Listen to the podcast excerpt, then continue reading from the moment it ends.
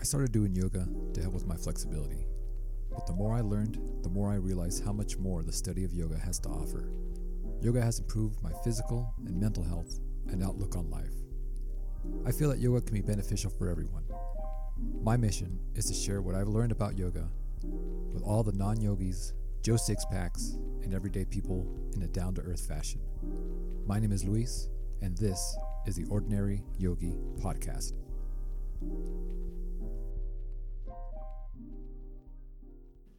Hi, everyone. So, just a quick disclaimer for this episode. Uh, you know what, guys? Life happens sometimes.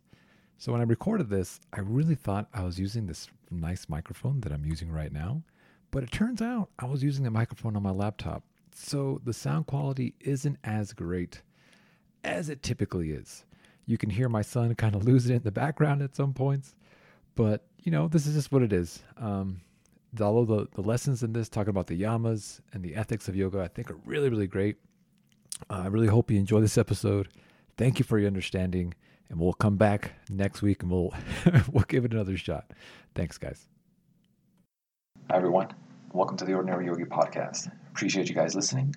Today we're going to talk about the yamas of yoga. It's going to be a two-parter because i want to dive into each one a little deeper and kind of give you a little practice at the end of each one to maybe you can incorporate into your life and see how it reflects and see if anything comes up. So just to review, in case you didn't catch the episode, last episode where I talked about the eight limbs of yoga, which if you didn't, I highly encourage you to go check it out. It's life changing, maybe I don't know. Um, so the eight limbs of yoga are this systematic approach to yoga, and it was made famous by Patanjali. And if you, there's a very famous yogic text, it's the Yoga Sutras of Patanjali. And although he didn't create yoga, he put this method and system in place to reach the eighth limb of yoga, which is like self realization and um, that sort of stuff. So the yamas are our first limb of yoga. Now, these are our ethics and moral values. And as you as I go through these, you're going to notice a lot of these are Ten Commandment ish. A lot of them are very similar, or maybe go a little bit deeper. Um, I don't know the Ten Commandments, to be completely honest with you. I know you're not supposed to kill anybody, you're not supposed to steal, and you're not supposed to uh, covet a neighbor's wife, and that's about as far as my knowledge of that goes. But anyway, um, to kind of correct myself from last episode, I, I said, you know, the yamas are how we treat the outside world, which is true. But the more I research these topics, the more I realize that it also has a lot to do with how we deal with our inner world, which is ourself and how we treat ourselves and give ourselves acceptance and compassion, and are honest with ourselves. So as I go through these, you know, just kind of keep trying to keep that in mind that I'm going to be talking really about yourself, but I realize that you know how we love ourselves, how we treat ourselves, how we're honest with ourselves, is gonna reverberate out into the world and how we treat our loved ones and people we don't even know, right? And how compassionate and accepting we are of other people is a big reflection of how we are accepting and accept our, our compassion with ourselves. So, anyway, here we go. So, the first yama of yoga is ahimsa. Now, ahimsa is non-violence. If we Sanskrit, you know, I'm gonna probably mispronounce a lot of these, just to let you know. But in Sanskrit, himsa is goes translates into hurt, and ah at the very beginning of it means not to. So it means non-violence or non-harming. Now this kind of stands out. It's very you know, yeah, I'm not supposed to punch people in the face, but if we kind of dig a little deeper, we go into non harming of others, ourselves, and nature in action, words, and in thoughts, right? So, not just the physical action. Sometimes, man, I just really want to sock this dude in the face. Even that, that thought, is a ahimsa, right? So, like I said, a lot of this stuff is going to begin with ourselves and you know our inner love for ourselves and acceptance of ourselves is going to affect how we accept and love other people.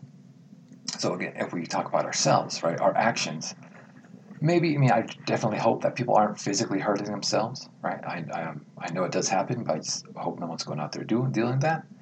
But if we talk about you know our thoughts and our words, then I think a lot of us can probably relate to that, right?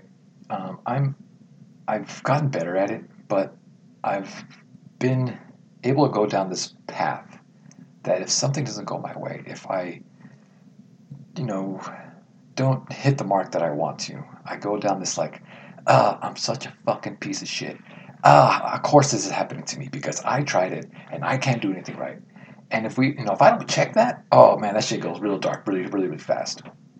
But again, if we talk about ahimsa, you know, we have to learn to love ourselves. And that's the one thing I've really tried to incorporate into my life because uh, I made a video about this. Is you know the way my son sees how I treat myself. I feel like that's how he's going to learn to treat himself, right? So if I'm really fucking hard on myself and I beat myself up with my words, he's going to think, oh, that's just how we're supposed to fucking do this shit, which is, you know, not the case. Where, of course, I should be, you know, if I don't hit a mark, I should be upset. I should be a little bit disappointed. But if anything, I just got to step back. It's like, okay, what did I, what can I do better next time? And just move on and not go down this horrible path. Anyway, I digress. So, one thing I like to think about when I want to go down this path, and I talked about this a lot, is you know, if I saw someone, some random person, talking to a loved one of mine, a very close friend of mine, the way sometimes I talk to myself in a negative fashion, I would want to punch that dude in the fucking side of the head, right? It's not right. You don't talk to other people like that. So why is it okay for me to talk to myself like that? You know, if you ever find yourself in a situation, I just kind of frame it in that aspect. And it's kind of the same. You should love yourself, have compassion for yourself. So don't let that negativity in your head talk to yourself like that. Fucking punch that dude in the side of the head with, you know, love, I guess. I don't know. Um, but when you do that, right, when you treat yourself really well, I, we emit these harmonious vibes out into the world, right? If we are not angry with ourselves, you know, that when you someone's like really pissed, you can feel that energy. But if you just love and have compassion and acceptance for yourselves, that shit just bleeds into everything else that we do. People feel that, and I feel like you have this calm presence when you do that. Now, if we kind of go, ahimsa goes a lot of stuff as well, right? Ahimsa in diet. Um, of course, in yogic texts, uh, you know, you they encourage that you know you should be a vegan, right? Because if you're eating meat, you're causing harm to another animal. But you know, again, you have to talk about ahimsa for yourself. You got to find a balance somewhere because I've tried doing vegan diets a long time ago and just it didn't work for me. I I lost a lot of weight, not in a good way. I was like super like fragile and I you know felt sick. I was tired all the time. So I have I to me it's better for myself if I eat meat because I don't cause harm to myself that way. Of course, you know, I try not to eat too much. I try to eat somewhat, you know, well treated animal meat, if that makes any sense. You know, you got to find somewhere uh, in, in balance. And if we talk about our yoga practice, you know, ahimsa is the yoga practice is supposed to be an expression ourselves and for us to um, feel it make ourselves feel better. So if we're trying to push ourselves way too hard, then we're going to cause harm to our body. Just having an acceptance of where we are and not being disappointed in our body if we can't do these crazy yoga poses or physical actions and just having love for ourselves for what we can do also reverberates out into the world. Now, if we talk about ahimsa with other people, right, it's, it's a little more difficult to practice, or it's just as difficult to practice. Because sometimes, let me tell you, man, I've had a lot of times where I'm just like, you know, I shouldn't say this, but fuck that guy. I know I shouldn't say that, but, you know, fuck that guy. Hope his kids never learn how to read. That sort of stuff. Um, and I've, you know, I've worked on it and tried to let it go as much as I can. And one thing I try to remind myself is that, you know, when you have resentment and things like that, uh, a good expression I heard is resentment is, you know, you drinking the poison and hoping the other person gets sick. And I've seen it, man, where dudes are just seething and just pissed off and hoping that them being mad maybe affects someone else. And, you know, you carry that with you. And again, it, it, it kind of, you feel that energy. So, you know, it's just something to think about. And with ahimsa, you really got to think about your actions or really your intention with your actions, words, and thoughts. You know, if you are going to do something, you know, to somebody, what is your intention with that? Is it to blatantly just make that person feel small, to make them feel dumb? What are you trying to accomplish when you're about to do something with someone else? All right, so it's just work watching that. And then, and if you zoom out a little bit, you think about, does this really affect you? Right? What, what this person's doing. Does it really, really affect your day to day life? Is it even fucking worth getting upset about? Probably not. I'll give you an example. Uh, the other day, you know, again, I'm not perfect. I hope I get to share this really well with you guys. That you know, I'm, I, I do do myself a yogi, and I'm just, I'm working on it just like fucking everybody else. I saw a dude. He was wearing an affliction T-shirt, and you know, when I think of affliction, affliction T-shirt, I just think of these fucking broy dudes, and it kind of made me a little upset. Just how dare you wear that shirt? But then if I just took a step back, like, what the fuck does it matter? The shirt that he's wearing. That dude has no idea who I am. All it's doing is affecting me and putting me in this horrible mental state, you know? So I just had to let it go. I had to let it go. And um, again, just, you know, how we deal with other people. And on that, when we talk about helping other people, ahimsa also reminds us that, you know, when we help, what is our intention with this? You know, uh, ahimsa causing harm to ourselves also includes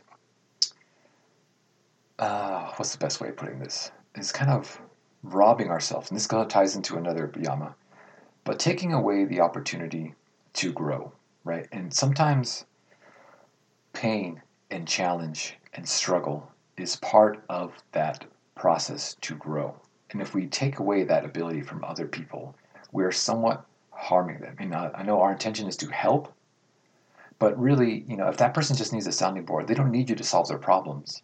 You just need to be there with kindness and compassion and acceptance.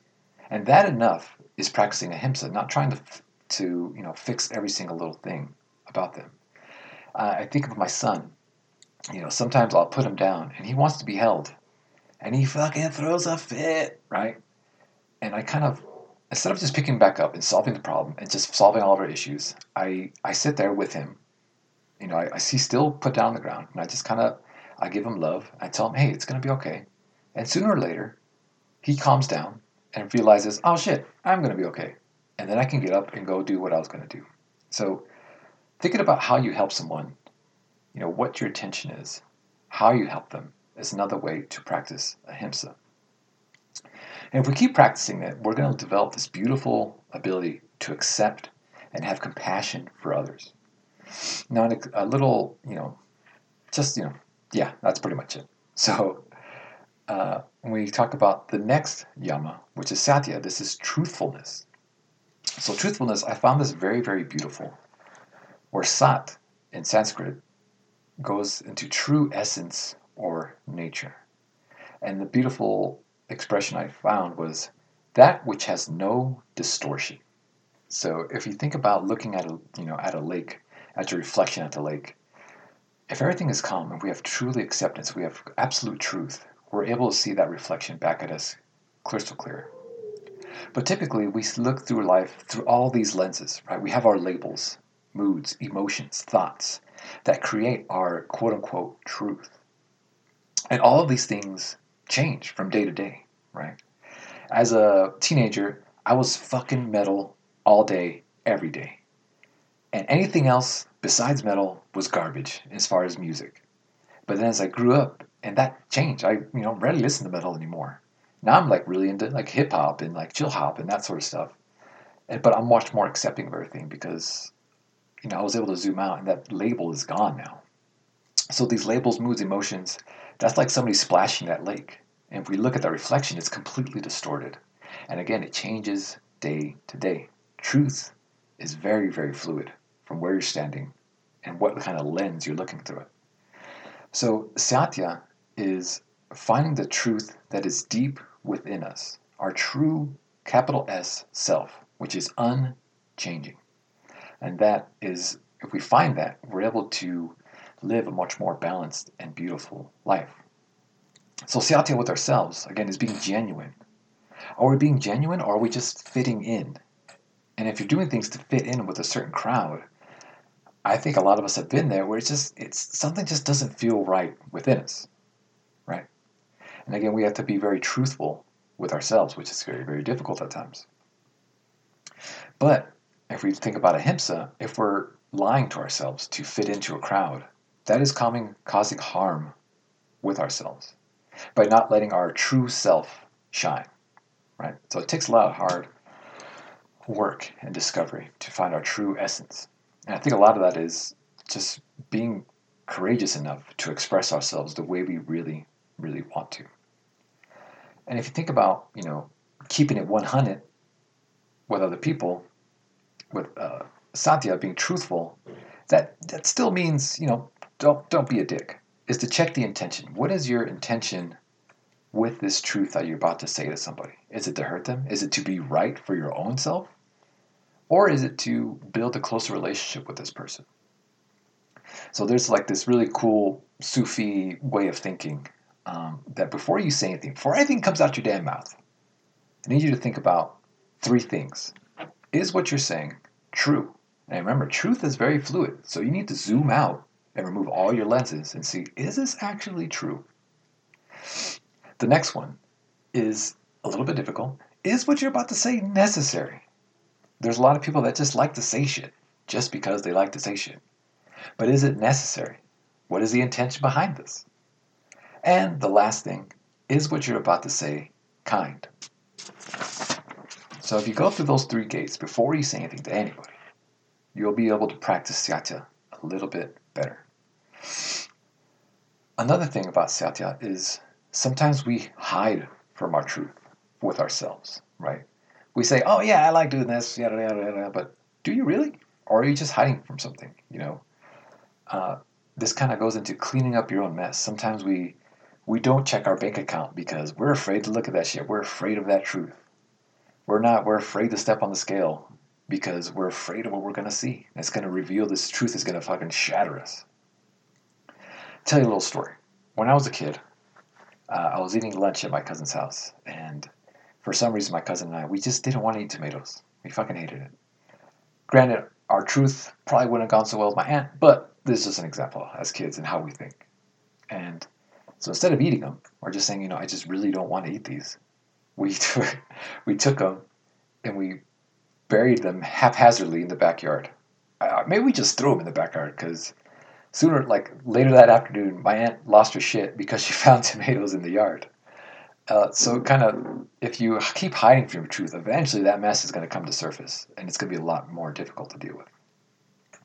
The last thing on Satya I want to talk about is, you know, being able to zoom out and see the bigger picture. Remember that truth is fluid and it's different from everywhere you look at it. So take into consideration, you're going to this very, very huge warehouse, and that is the truth. And in there, it's fucking pitch black. And the only thing you have to look through with anything is a flashlight. And that is the lens you see your truth in. So you can only see a little bit at a time, right? So consider that when you're about to, I don't know, confront somebody or talk about yourself or whatever, right?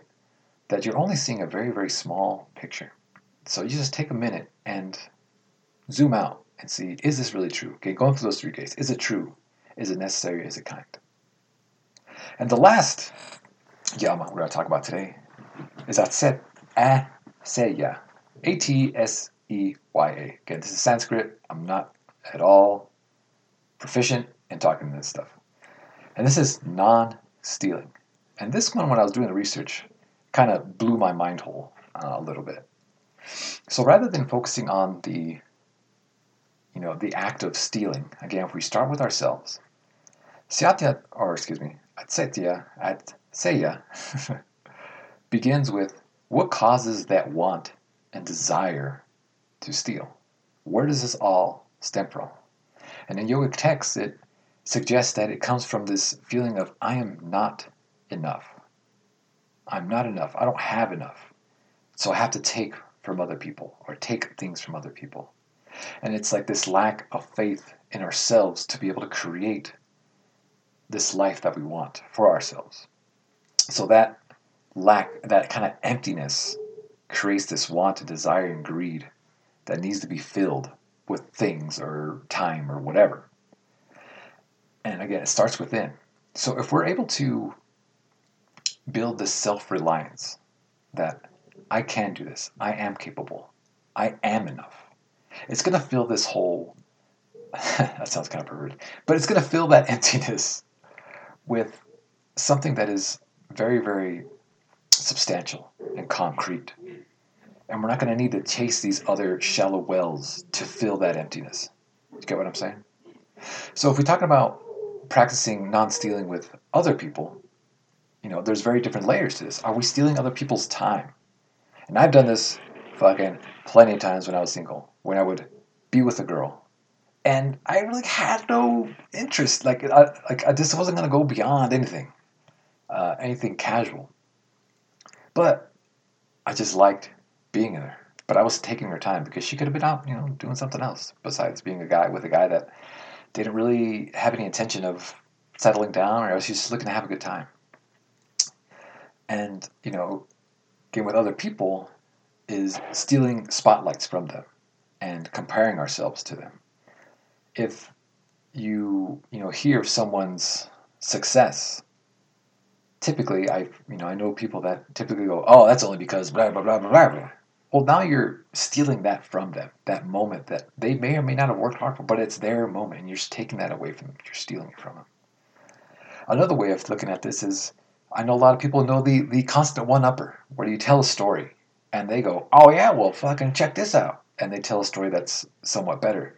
In that moment, that person is stealing that time and attention away from the first person that was speaking. Right? Again, tying back to the, the previous Yama, is that what we're saying necessary at that moment? Is it kind? Are we going to do kindness or compassion with that? Right. And another way of looking at it is stealing from our future. And I found this super, super interesting. Where, you know, the action that we do from our, for ourselves, we rarely think of our day to day decisions affecting us, you know, two, three years down the line. Rarely. But if we, you know, don't take on challenges, don't do things that scare us, we are robbing ourselves from this potential growth that's going to affect our future. Same thing with you know our kids, the way we raise them. If we shield them, I feel I'm not 100 fucking percent best parent in the world, but I feel if I shield my son from challenges, if I just hide him away from what sometimes can be an ugly world, I'm going to do a disservice to him when he gets out there in real life in the future. So, you know, it, it may come from kindness, right? But again, we talk about ahimsa, I'm doing damage with that quote unquote help to him. And I'm hurting him. And I'm stealing away from his growth. Um, so, yeah, that's the one I found super, super interesting. And another, the last thing I'm going to leave you guys with is that, you know, we have to build our competence. Again, if we talk about non stealing with ourselves, there's this uh, expression that is adhikara, which is the right to know or have. And, you know, we have to build our competence to have these things that we really, really want. You know, how many times have you heard of a person that had little to no money and then they won the lottery and a year from then they're fucking broke again, right? Or a successful a business that gets a new manager and then the company goes into the ground because that person didn't have the capabilities built yet to run a business. So again, it takes work and we have to build our competence. So when those things do come our way, we know how to handle them. Right? This kind of goes from stealing from our future and growth. And I know I said that was the last thing, but the last last thing is that non-stealing and building our, you know, building our self-confidence and having self-reliance unleashes us from this yum, you know, from the, wanting to steal. It makes us a little bit freer than the next person. All right. So those are the first three yamas of yoga. Talking about ahimsa, right? Nonviolence, satya, truthfulness. And the third one I couldn't pronounce right is atseya, non-stealing. I hope that you guys found this somewhat, you know, interesting. And if you want to dig a little bit deeper, you can do so. The next episode, I'm going to talk about the other two yamas of yoga. Again, this is Luis. This is the Ordinary Podcast. I love you guys. Thank you for listening and I'll catch you guys next time. I really hate to ask you to do anything, but if you're enjoying the show so far, please share with your friends, share it on your social medias, send me an email, and we'll just keep rolling this thing out as long as I can. Thanks.